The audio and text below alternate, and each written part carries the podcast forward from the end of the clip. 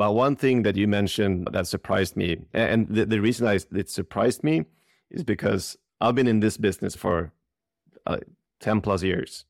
And the discussion when it comes to build versus buy as well, it's been around for, for ages. I've been thinking for myself at least, well, people don't really build anymore now that we have the low code and no code solutions out there. But you said that you have built your own ERP, and I was like, wow, yeah. that the first case I've never heard. I've heard it, but I've never met someone who's actually been doing it. Yep. So take me through this. Why did you do that? Yeah, it's. I mean, it's an interesting journey. To give the background the whole thing, we built all of our systems almost ourselves. So we started with the web shop, and then we did our own content management system.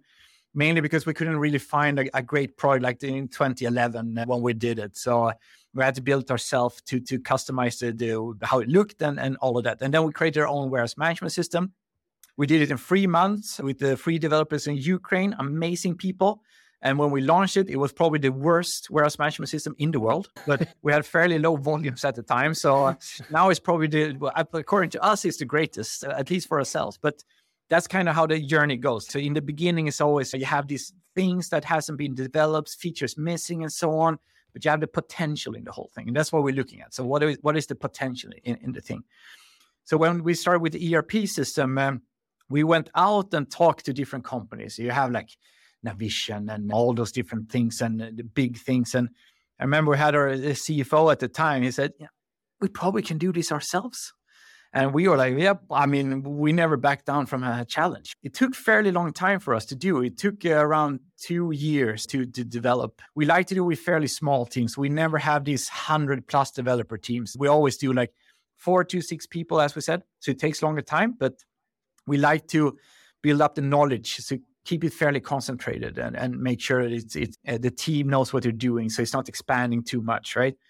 And then we launched that, and the same thing. I mean, there's been missing features and complaints from the business, and you have to just, yes, we know, but just wait a month now here will be way better and performance and all that.